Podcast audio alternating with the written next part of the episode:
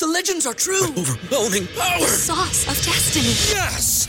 The most legendary sauce has arrived as McDonald's transforms into the anime world of WickDonald's. The greatest flavors unite in all new savory chili McDonald's sauce to make your 10-piece Wick Nuggets, fries, and Sprite ultra powerful. Unlock manga comics with every meal and sit down for a new anime short every week only at WickDonald's. Ba-da-ba-ba-ba, go! At participating McDonald's for a limited time while supplies last. Welcome to another episode of the Razzball Fantasy Football Podcast. I'm your host, Bobby Lamarco, here to discuss today what happened to Mark Andrews and all the tight end busts from 2022. Before we do, we want to make sure you follow us across the board at Razzball Fantasy on YouTube, IG, and TikTok. And of course, make sure you jump over to Razzball.com. Not only have we continued great football content all offseason long, diving into what happened with all these fantasy busts ranking our top free agents. We got a bunch of great content coming all off season long. But of course, we do baseball, hockey, and basketball. So we have every sport you need over on Razzball.com. But of course, make sure you jump on and follow the Razzball Fantasy YouTube channel. We'll be dropping great nuggets like today's show, the tight end bus. What happened to some of the most elite tight ends this season? So let's get into the show.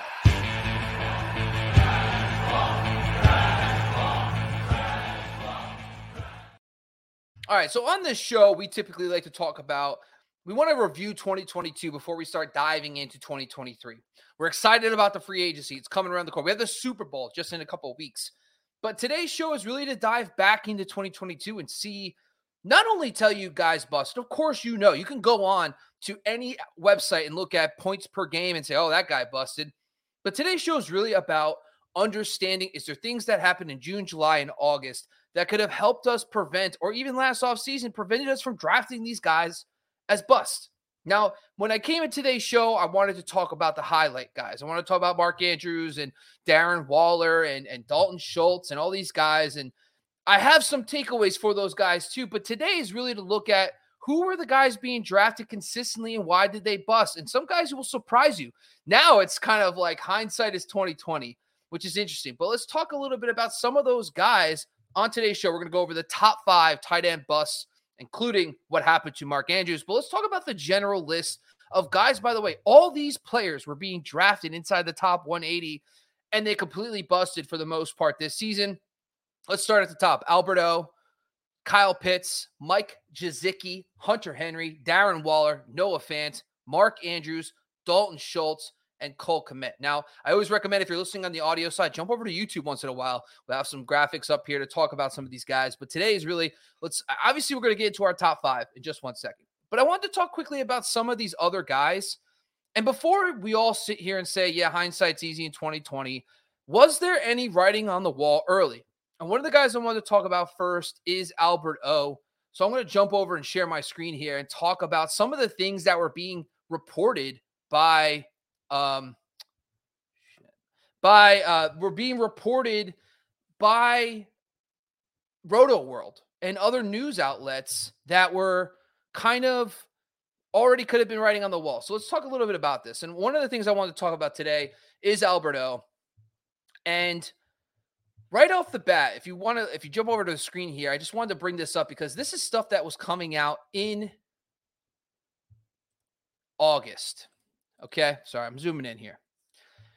So the headline here is key. Like, now remember, Albert O was drafted by the previous regime. We had coaching changes.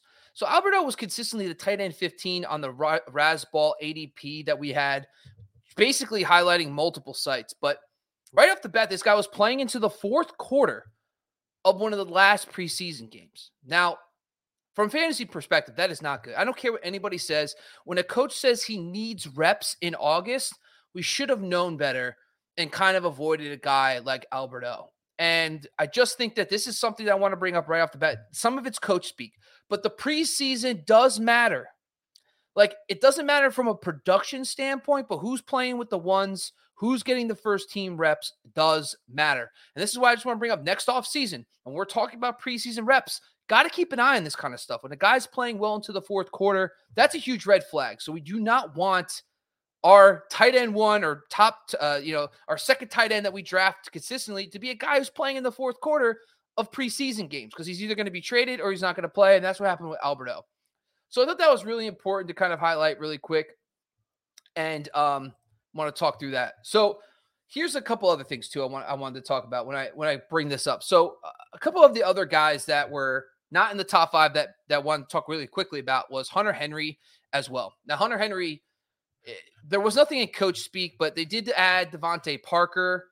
They did add um, they did get Tre'Quan Smith, uh, Tyquan Thornton, sorry, Tyquan Tyquan Thornton in the draft. But the thing with Hunter Henry was I wanted to figure out okay, he was the tight end 13, finishes a tight end 27. The year prior, the guy had nearly double digit touchdowns. And it's easy to point at a guy who had like 500 yards and nine touchdowns, nine touchdowns and say, oh, that guy's going to bust next year. And you're probably right. But I wanted to give us more actionable stuff. So, first of all, the red zone touchdowns, targets.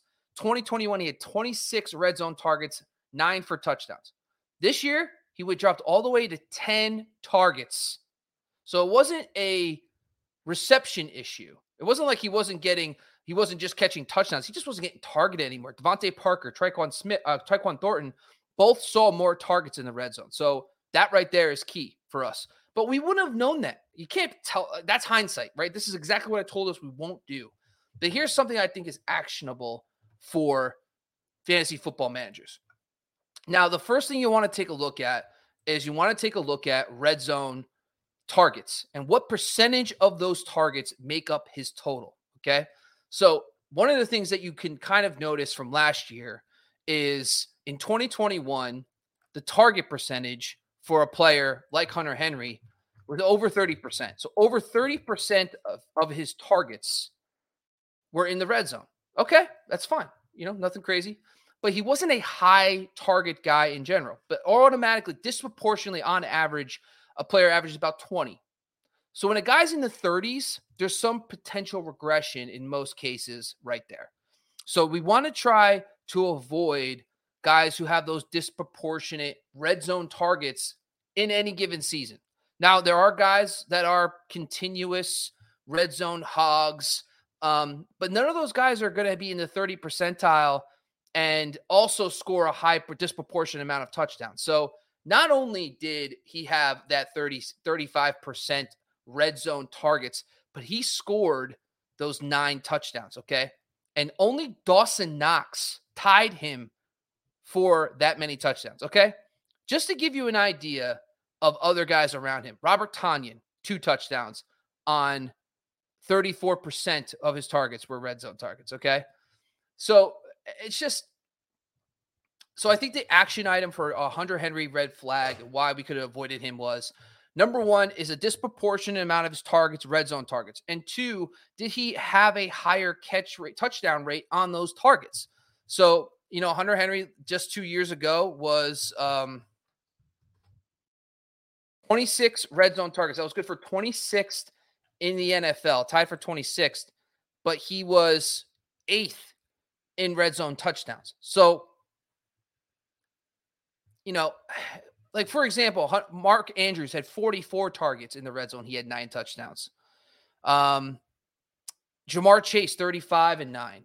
Uh, you know, Stefon Diggs, 49 and 10. It's so it's not, it was a combination of those two things. Okay. So it's a combination of a high target percentage in the red zone of his overall targets and also a disproportion of those going for touchdowns.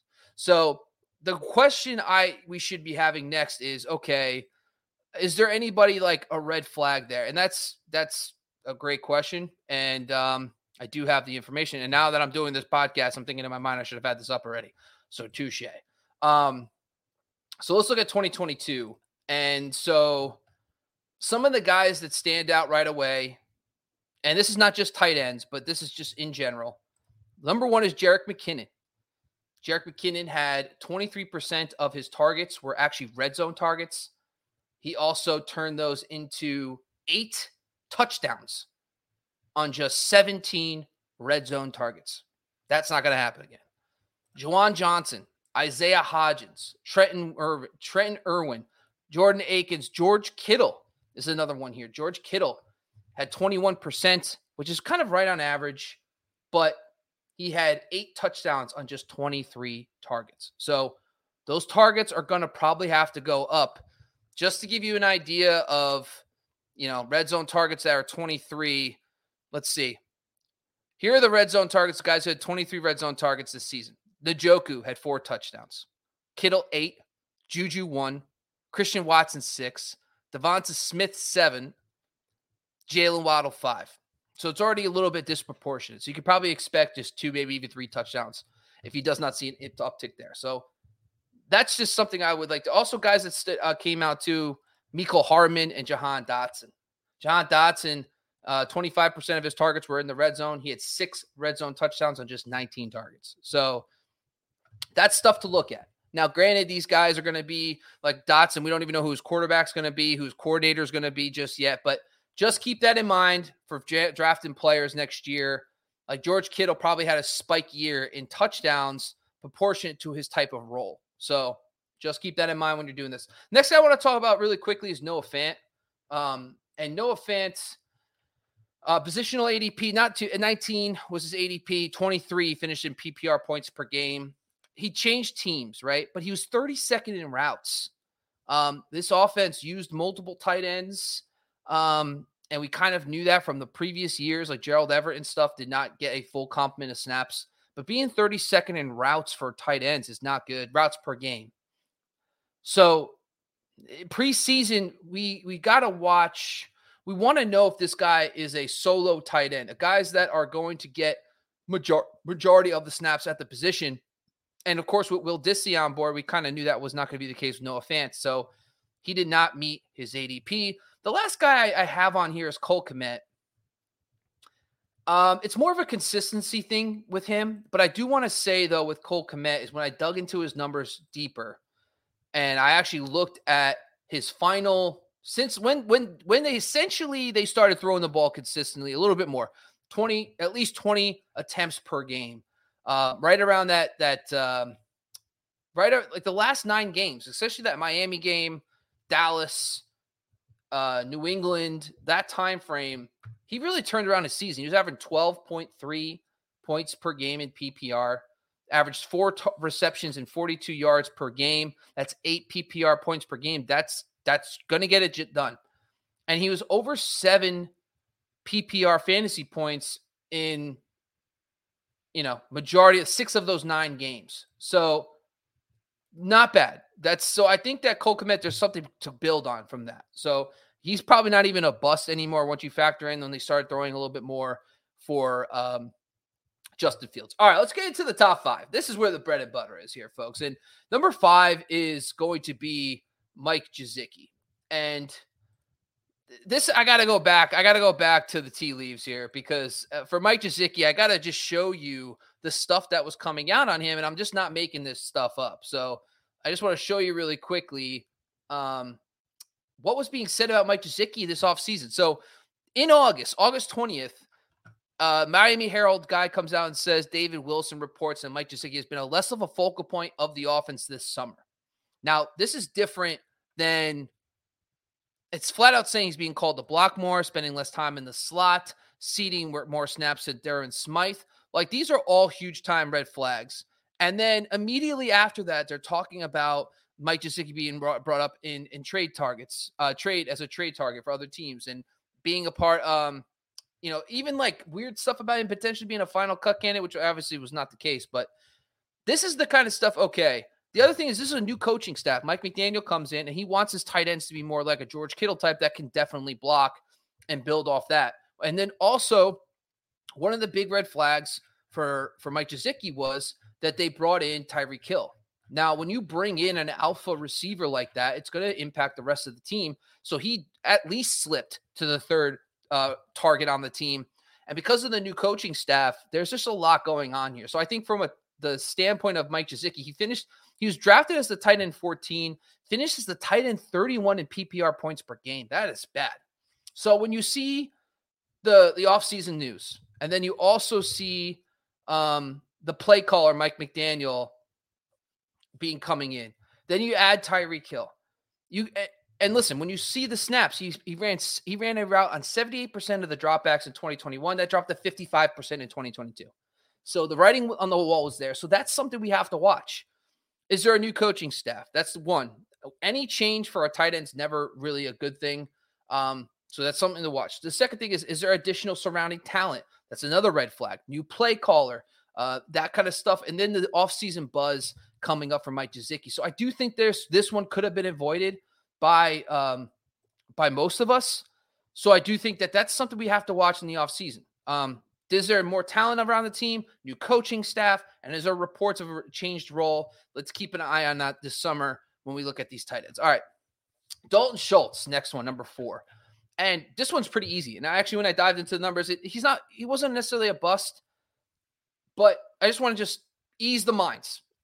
He was very good when Dak was playing. So when you look at the numbers with Dak, 11.7 PPR points per game, that would have been tight end six. Seven of his 12 games are double digit fantasy points. 10 of 12 games, he had at least seven PPR fantasy points, which is in tight end landscape doable. So Dalton Schultz is fine. Um, don't think he's a, I don't think he was good for fantasy for most of the year. Um, but I do think that down the stretch, he definitely got it done. So I, I think he's going to have a nice positive turn of events. If he resigns, we'll see what happens with Dallas. If he resigns there, if they franchise tag him or whatever.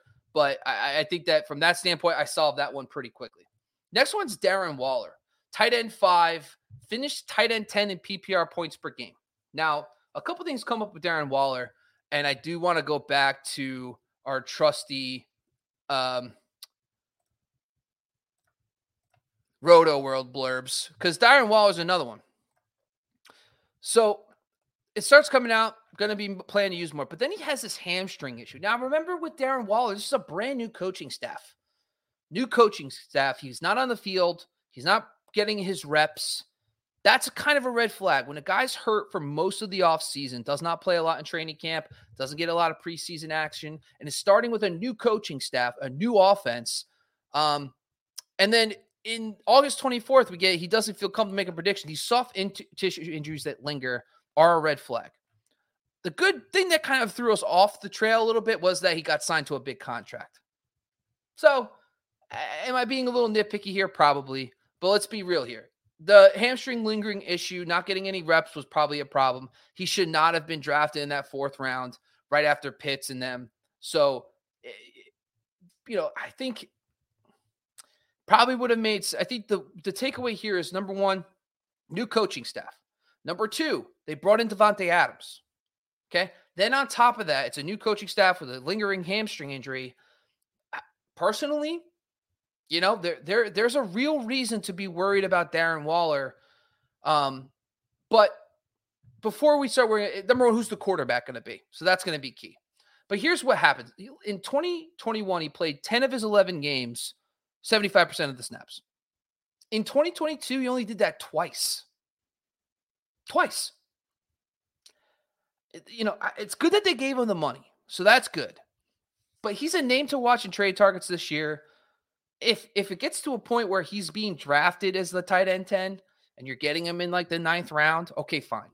But I don't think I need to see a solid offseason from Darren Waller to trust him because this is my takeaway. Number one, the new coaching staff. You don't know what to expect from a new coaching staff. Number two, the lingering hamstring injury, another red flag. Number three, they brought in an alpha, you know, kicking him down the totem pole. So now you have a number one receiver, you have uh, you know, new coaching staff, you have a lingering hamstring injury, and now he's not playing as much. So just something to watch this off season. We got to monitor the reports, see if he's out there healthy, how they feel about him. Darren Wall is still a stud, so maybe we'll get a discount on him next year. But wasn't too happy when you dive into the numbers. A lot of excitement. Number two is Mark Andrews. And this was a kind of anticlimactic for me because when I went through this, it's like, oh man, we're going to have so many good nuggets here. He's tight end two in uh, uh, positional ADP and he was tight end three at points per game. Not a huge drop, but he was 42 points lower in flex ranking. So he wasn't worth a third round pick. And that's on a per game basis, not not nitpicking here. This is per game. He was 42 spots lower. So, in, in depending three or four rounds, depending on how big your league is, you should have drafted. He was more of a sixth, seventh round pick um, than he was a third round pick, but or a second. But it's pretty simple. And when I went into this, I was like, oh, I'm going to talk about all this stuff with Mark Andrews and all this cool stats. No, it ain't cool. It's when Lamar played, he was a stud. Okay. 15.4 PPR points per game. That would have made him 24th overall in flex rankings last year. So, right where he's being drafted, 2 3 turn. Without Lamar, he only averaged 9.1 points. So, if Lamar returns, we'll have to see what the coaching staff is. Who's going to be the OC? Greg Roman loved his tight ends and running backs. So, is it going to be more of an open offense for wide receivers? But I don't think it's going to matter uh, too much because Mark Andrews is probably going to be he might he might play more in the slot. He might get more, you know, routes that way. They might throw more getting him on the field more. So when I looked into this, I thought I was going to find something that actually happened to Mark Andrews. But in reality, when he played with Lamar Jackson this season, he was worth a top 24 pick. So next season, as long as he's healthy, as long as the OC seems legit, as long as Lamar is back with that team, I think a 2 3 turn pick is perfectly fine for Mark Andrews.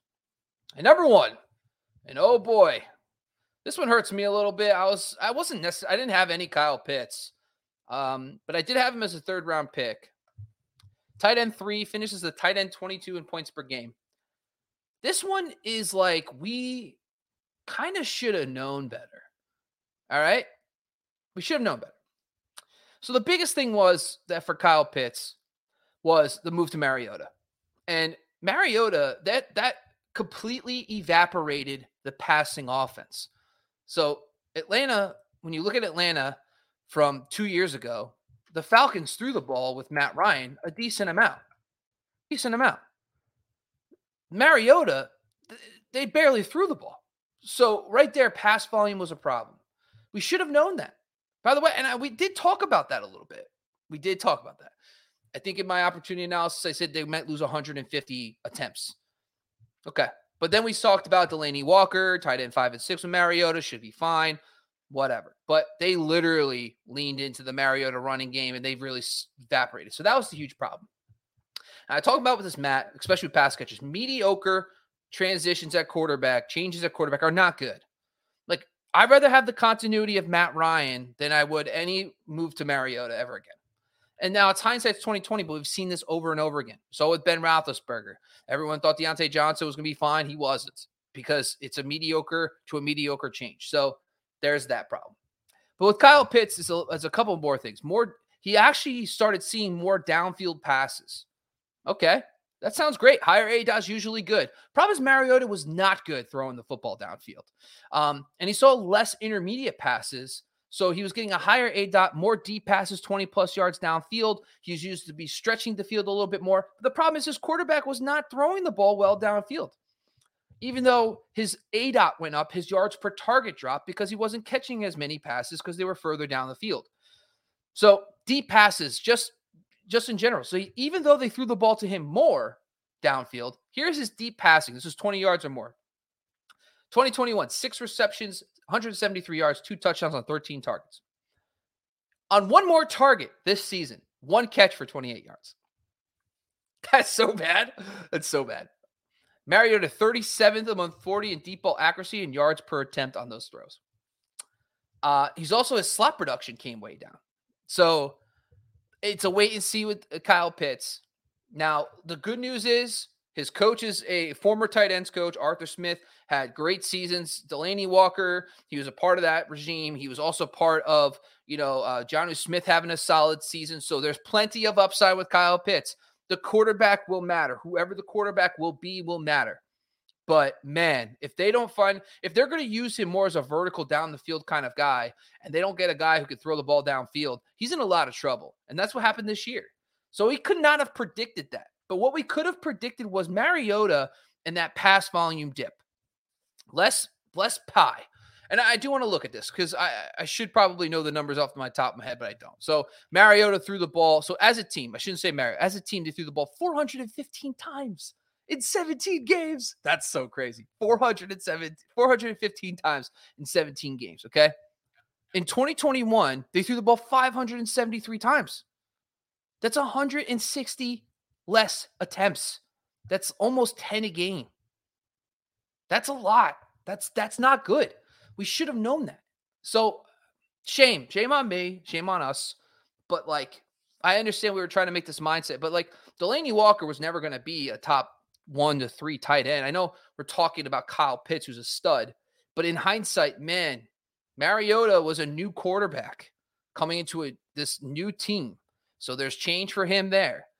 I just think that the mediocre quarterback switch is never a good thing for us. Continuity is better than change.